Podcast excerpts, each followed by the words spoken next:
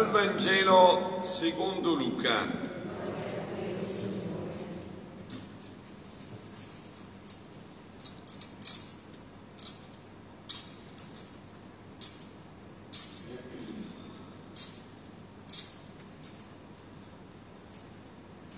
I genitori di Gesù si recavano ogni anno a Gerusalemme per la festa di Pasqua quando egli ebbe 12 anni, vi salirono secondo la consuetudine della festa. Ma trascorsi i giorni, mentre riprendevano la via del ritorno, il fanciullo Gesù rimase a Gerusalemme senza che i genitori se ne accorgessero. Credendo che egli fosse nella comitiva, fecero una giornata di viaggio e poi si misero a cercarlo tra i parenti e i conoscenti. Non avendolo trovato, tornarono in cerca di lui a Gerusalemme.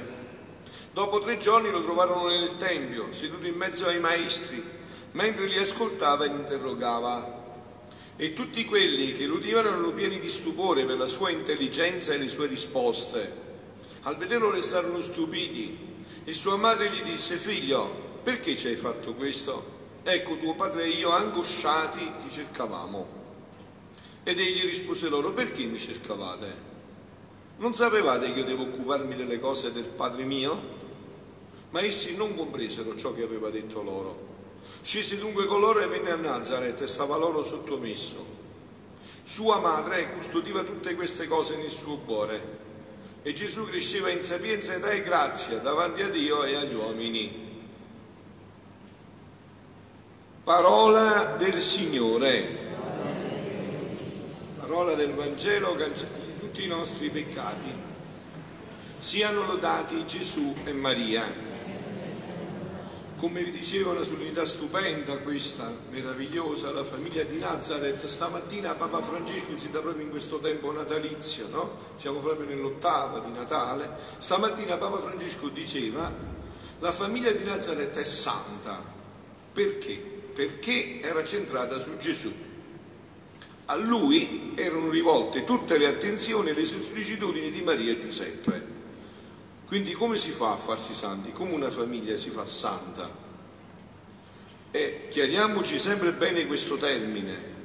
Santo, che cosa significa per voi? Che oggi bisogna stare attentissimi alle parole. Se io vi dicessi qual è il contrario di santo, voi sicuramente mi rispondereste subito peccatore. No, assolutamente. Sbagliato, sbagliatissimo. Perché tanti peccatori si sono fatti santi contrario del santo è, è fallito. Fallito. Avete capito? Il contrario di santo è fallito. Hai fallito la vita. Puoi aver fatto tutto quello che vuoi tu, hai fallito la vita. Questo è il santo. Il santo è colui che ha realizzato la vita. Niente cose straordinarie, no, no, no, è aver realizzato la vita. Questa è la santità lo scopo per cui siamo stati creati. Eh, se uno ha fallito lo scopo per cui è stato creato, che cos'è? Un fallito, è vero? Appunto. Quindi la, con noi la santità è il fallimento. Quindi a lui erano rivolte tutte le attenzioni. Alla vista del figlio, ha spiegato il Papa, Maria e Giuseppe restarono stupiti. Papa si è fermato su due termini, lo stupore e l'angoscia. Io mi fermo solo sullo stupore, poi l'andate a leggere voi il restante. L'angoscia è per, l'ha riportata a noi, dice siamo angosciati quando un giorno o due dimentichiamo. Gesù, sentiamo questa angoscia, comprendiamo appunto che la vita fallisce, che non ha senso, no? Senza Gesù. Non ha senso, cerchiamo tanti surrogati, poi cerchiamo tante scuse, ma dobbiamo riconoscere questo, una vita senza Gesù non ha senso non serve a niente. Quindi lo stupore e l'angoscia, appunto, questa angoscia, sono i due elementi sui quali Papa dice di fermare l'attenzione. Nella famiglia di Nazareth non è mai venuto meno lo stupore, lo stupore. No? Si, si, racconta una, un episodio molto bello, no? Dice, quando Dio ha creato il mondo, no? c'erano varie figure, lo scienziato, il filosofo e poi c'erano i monaci, no? E lo scienziato cercava di comprendere tutte le bellezze che Dio aveva creato, si interrogava, eh, approfondiva, il filosofo andava alle ragioni profonde, no? Il monaco invece stava incantato sul cuore di Dio e guardava, era stupito, era nello stupore, era così preso da questa meraviglia che era nutrito tutto, le mente, il cuore, tutto, era stupito, lo stupore, no? Stupore è qualcosa di meraviglioso, ci può sorprendere in qualsiasi momento. Sono rimasto stupito, non me l'aspettavo. È arrivato all'improvviso, mi ha riempito di gioia, lo stupore, no? Dice quindi la famiglia di Nazareth non ha mai venuto meno lo stupore, neanche in un momento drammatico come lo smarrimento di Gesù. Neanche in questo momento è venuto meno lo stupore. E la capacità, dice il Papa, di stupirsi di fronte alla graduale manifestazione del Figlio di Dio. È lo stupore che colpisce anche i dottori del Tempio. Hai sentito, no? Gesù li interrogava, anche i dottori del Tempio, chi è tu creatura, questo bambino che ha questa profondità, lo stupore, ammirati per la sua intelligenza e le sue risposte. Stupirsi e meravigliarsi è il contrario di dare tutto per scontato. Anche nella nostra fede, tutto per scontato. Facciamo il culto, ma non c'è la fede, tutto è scontato, tutto è pianificato.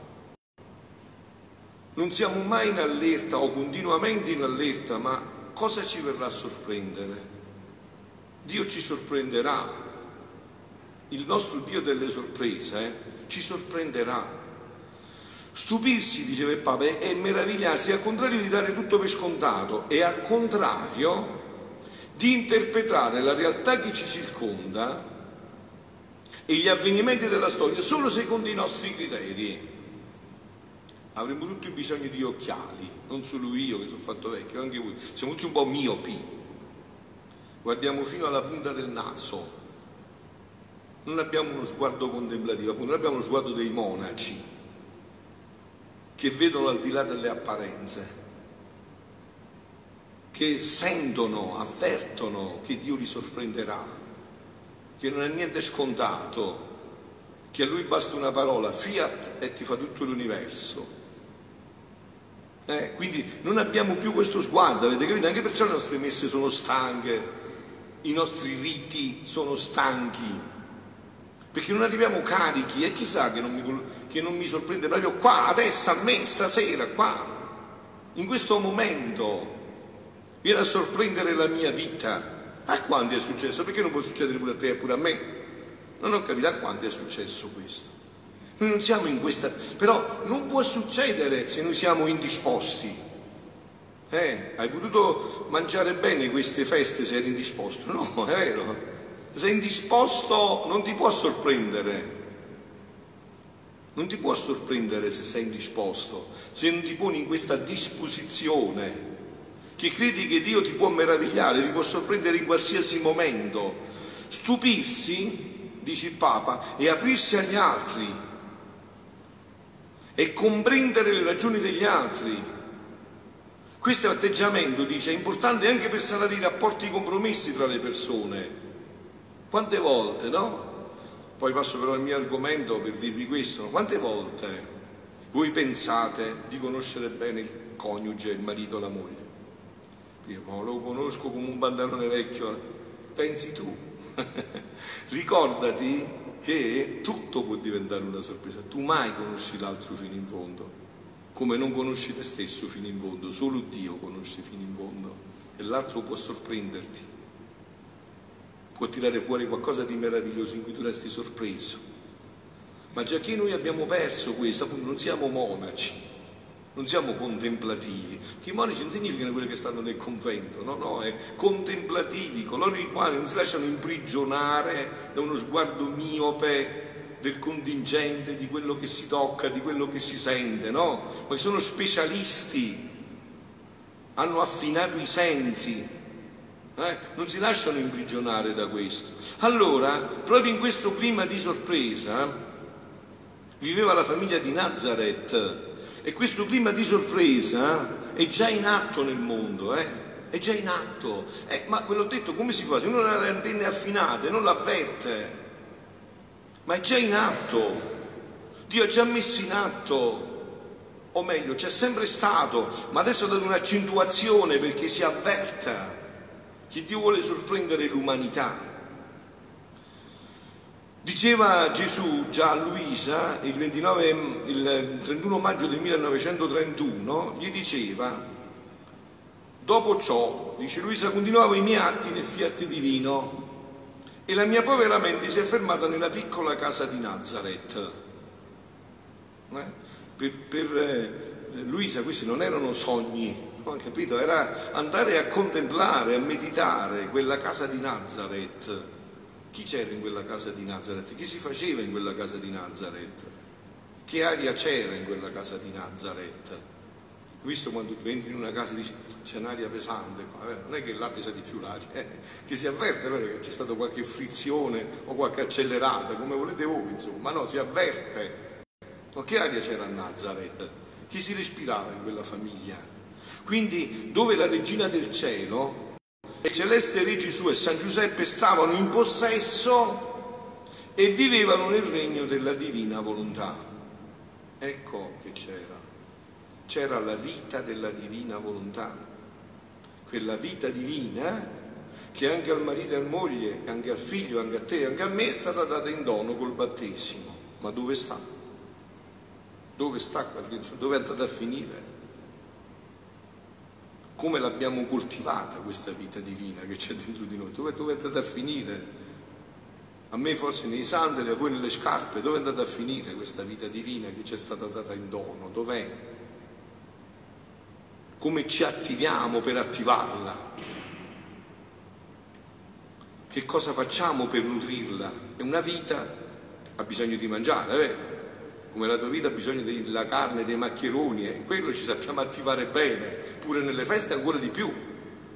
E per quest'altra vita, o meglio per la vita della vita, perché voi sapete, prima di essere stati formati, noi siamo stati creati.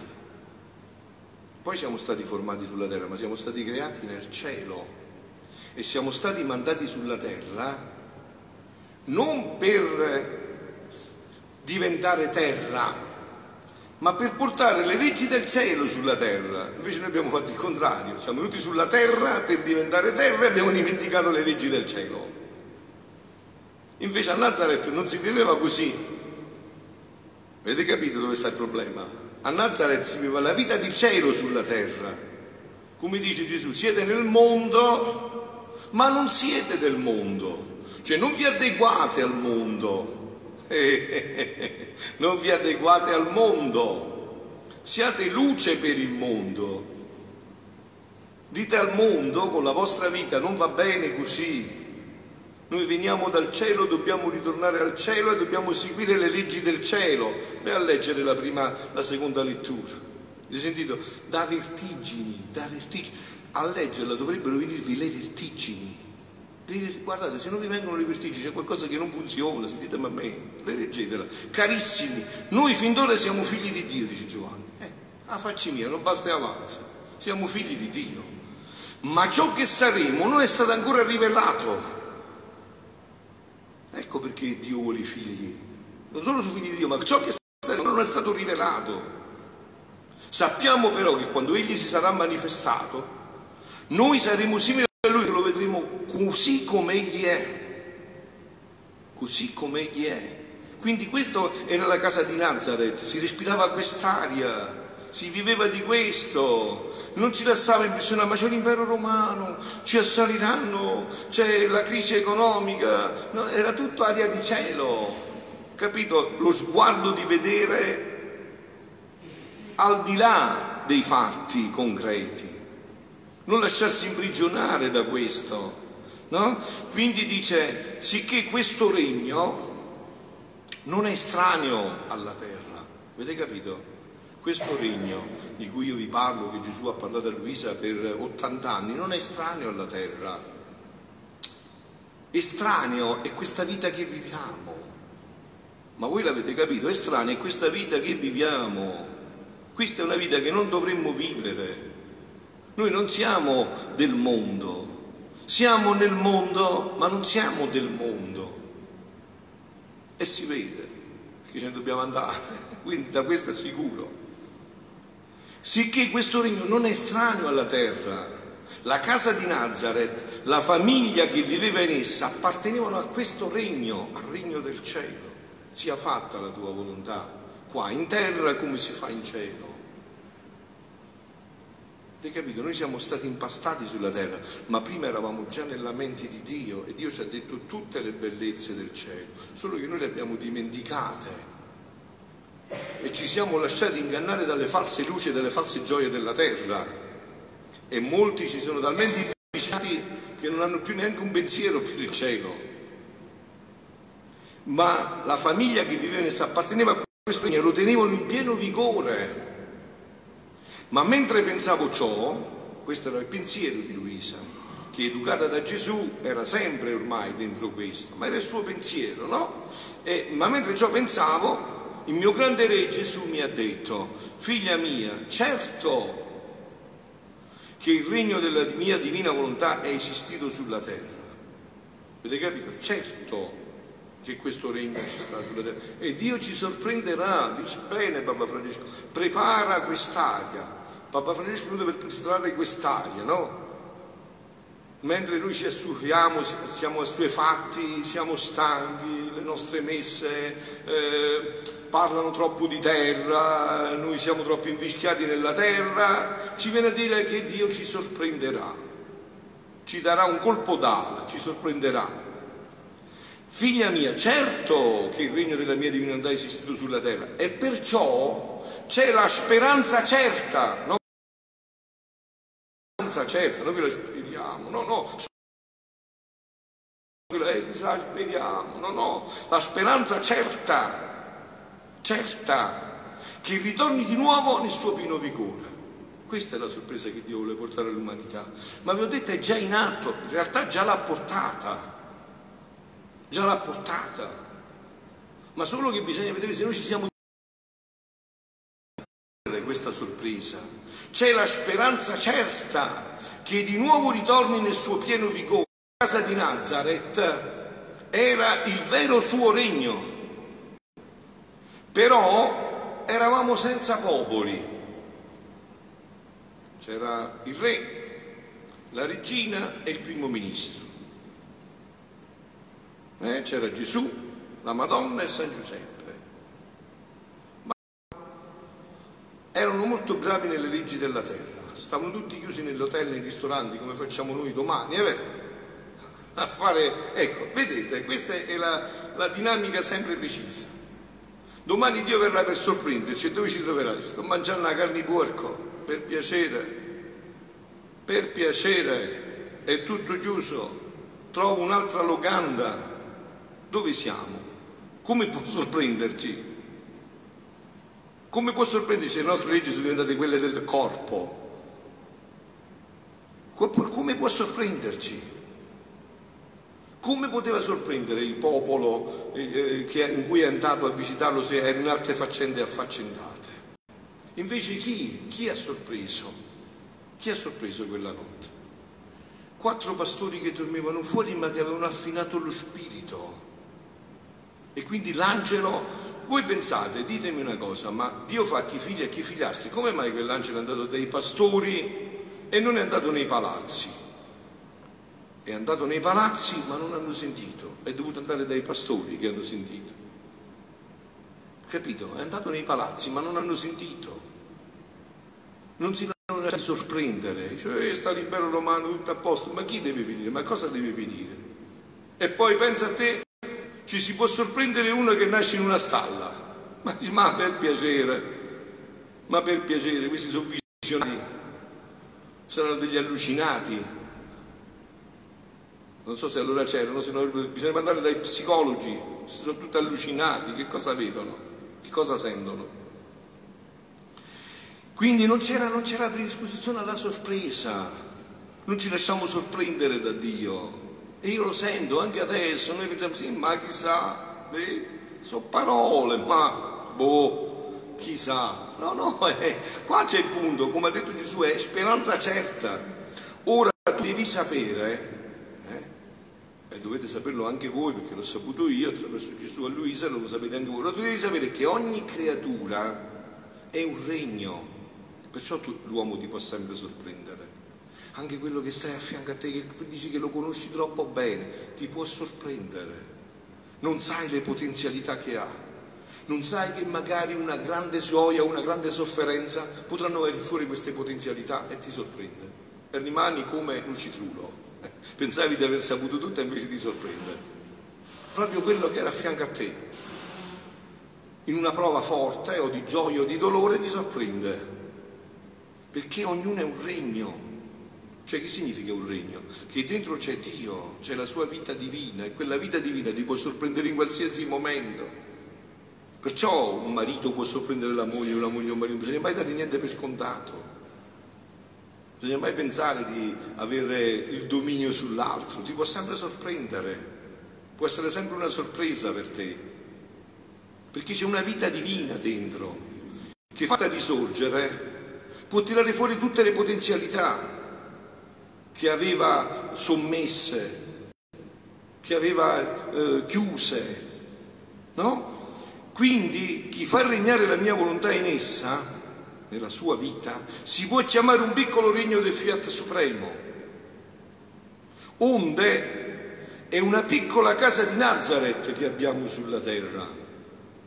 Mi ricordo sempre no, l'esperienza di, della Santo Beata Elisabetta della Trinità che alla prima confessione piccolina, bambina, prima comunione, prima confessione, 9-10 anni, il sacerdote gli aveva detto, Elisabetta, ma tu lo sai che tra poco mangerai Gesù, lo sai che tu sei abitata dentro dalla Santissima Trinità, cioè il Padre, il Figlio e lo Spirito Santo? Questa cosa lei la credette così tanto, gli si impresse così bene nella mente, poi diventò suora di clausura, che nel suo convento ogni tanto la vedevano che si abbracciava e si inchinava. Allora i suoi avevano paura, ma Elisabetta ti senti male? No, no, sto abbracciando i miei tre. Sto abbracciando i miei tre. Era così cosciente di questa, capito? Era così cosciente di essere una casa di Nazareth dove abitava la Santissima Trinità, questo regno della divina volontà, ci credeva così tanto che aveva bisogno anche fisicamente di avvertirlo, di sentirlo. Quindi, per quanto piccola, questa, stando in essa la nostra volontà regnante, il cielo non è chiuso per lei. Questa era la Madonna. Questo c'era una terza Madonna, era sempre in viaggio tra il cielo e la terra. Perché? Perché viveva in questa vita, in questo clima, in questa atmosfera in clima. Non è chiuso per lei, osserva le stesse leggi della patria celeste, ama con lo stesso amore, si ciba gli alimenti di lassù ed è incorporato nel regno delle nostre regioni interminabili. Ora, per formare il gran regno della nostra volontà sulla terra, quindi come sarà formato questo regno di cui io vi parlo? Come sarà formato? A tu per tu, uno per uno, Dio sa contare fino a uno. Non aspettate cose magiche. Uno per uno. Uno per uno. Dio tocca uno per uno e aspetta i tempi di ognuno. Sentivamo una meditazione, c'è anche chi decise di rimanere sempre nel deserto. E chi vuoi fare? Eh, lo lasci nel deserto morirà nel deserto, l'ha deciso, la sua libertà bisogna rispettarla, ma Dio tra uno per uno. Capito? Così si formerà il trionfo del cuore immacolato di Maria. Così si formerà il regno della divinità, uno per uno. Uno per uno. Ama col, si ciba degli alimenti del suo ed è incorporato. Ora per formare il gran regno della nostra volontà sulla terra faremo prima le tante piccole case di Nazareth. Cioè le anime che vorranno conoscerla per farla regnare in loro, cioè le anime che vogliono conoscerla per farla regnare in loro. Molti di voi, molti di voi, da tanto tempo stanno, eh, stanno ascoltando questo annuncio. Siete tra questi che lo vogliono conoscere per farlo regnare in loro? Perché se no non inizia il cammino. Voi è facile da capire, beh. Siete tra quelli che lo vogliono conoscere per farlo regnare in loro? Questo è il punto. E così ci sarà l'unione delle famiglie. Quando una famiglia è unita? Quando tutti le fatti con stampino, le clonati sono uguali? No, quello non è, è vero, quella è una cosa brutta. marito ha un carattere diverso dalla moglie, viceversa, uno è più focoso, uno è più tomo tomo, quello questo non conta niente, ma dove si fa, come si fa l'unità? Quando tutti hanno una sola volontà tante volte, no? Tu vai in una famiglia dove ci sta bambino, moglie, 7-8 figli da due anni a qui a 23 anni, a 30 anni, e tu vai là, ti fermi a cena con loro, poi vedi che il papà si alza ed è biondo, che eh, la mamma ha i capelli neri, il papà è più, è più focoso, la mamma di meno, il bambino piccolo è in un modo, l'altro in un altro, ma tu vedi che ti alzi dalla cena, il papà va a lavare i piatti, la mamma è già a fianco a pulire, il bambino piccolino prende il raccoglitore per l'immondizia, l'altro più grande prende la scopa, l'altro prende il panno per la... Ma visti se capisci niente a lui, ci sono una cosa sola. Hanno una sola... Poi sono tutti diversi, ma hanno una sola volontà. Che bello, no? Senza toccare l'individuo, una sola, una sola volontà. Diversi nello stile, nel modo di fare, ma una sola volontà. Tutti in questo modo, no? Quindi dice, io e la sovrana regina staremo a capo di queste piccole casette, uno per uno perché essendo stati noi i primi che abbiamo posseduto questo regno in terra, è diritto nostro che non chiediamo a nessuno di essere i dirigenti di essi. Capito? Non ci sarà più nessuno, è un fatto diretto tra noi e Dio, tra noi Gesù e la Madonna.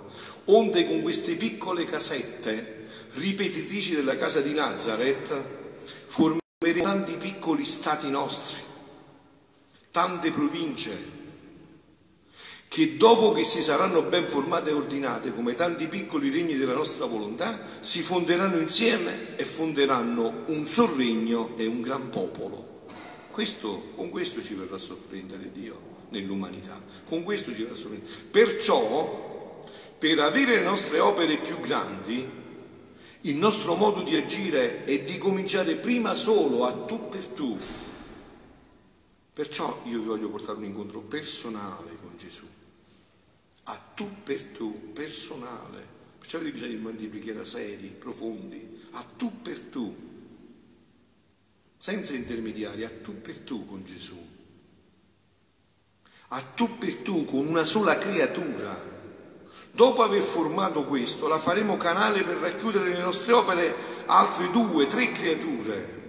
Poi allargheremo il numero formando un piccolo nucleo e infine lo allargheremo tanto da prendere tutto il mondo intero. Così si sorprenderà Dio, come a Nazareth, come ha sorpreso là, dove tutti si aspettavano il Gesù che arrivava, scalzava il popolo romano, faceva morire tutti, prendeva il potere, era un grande conduttiero, no? Tutti si aspettavano questo, pure gli apostoli. E invece che cosa è arrivato? Un bambino, immagini adesso cosa vedranno fra qualche giorno? Bambino avvolto nelle fasce. Il nostro Dio, l'Onnipotente, e un bambino avvolto nelle fasce che si scivolava dalle mani della Madonna e batteva la testa moriva come tutti i bambini. Tu hai capito? È come si sorprende. Ci sorprende in tutti i modi e così si sorprenderà anche per il regno della divina volontà. Noi aspettiamo chissà che eventi eclatanti, ma è già tutto in atto, è già tutto in atto, è già tutto in atto. Così, così sorprende Dio. Dio sorprende con la debolezza, con la fragilità, con i suoi percorsi. Quindi le nostre opere incominciano nell'usitamento Dio e l'anima e finiscono continuando la loro vita in mezzo a popoli interi. Perciò vi ho detto, niente preoccupazioni, tante volte sento dire, ma la mia famiglia, fai entrare uno della famiglia, uno, basta, è più che sufficiente, vedrai che Dio raggiungerà tutto poi. Inizia prima tu per tu e poi si allarga a macchia d'olio e quando c'è il principio di un'opera nostra è segno certo che non morrà sul nascere. Tutto al più potrà vivere nascosta per qualche tempo. Ve l'ho detto, questo dipende da noi. Da noi dipende il tempo in cui questo deve ancora restare nascosto. Per alcuni è molto già palese, è molto chiaro. Dipende da noi. Dipende dalle nostre disposizioni, da quello che vogliamo fare, dipende da noi. Se veramente siamo stanchi di questo regno e vogliamo il suo regno, o se sotto sotto ci fa ancora piacere stare in questo regno.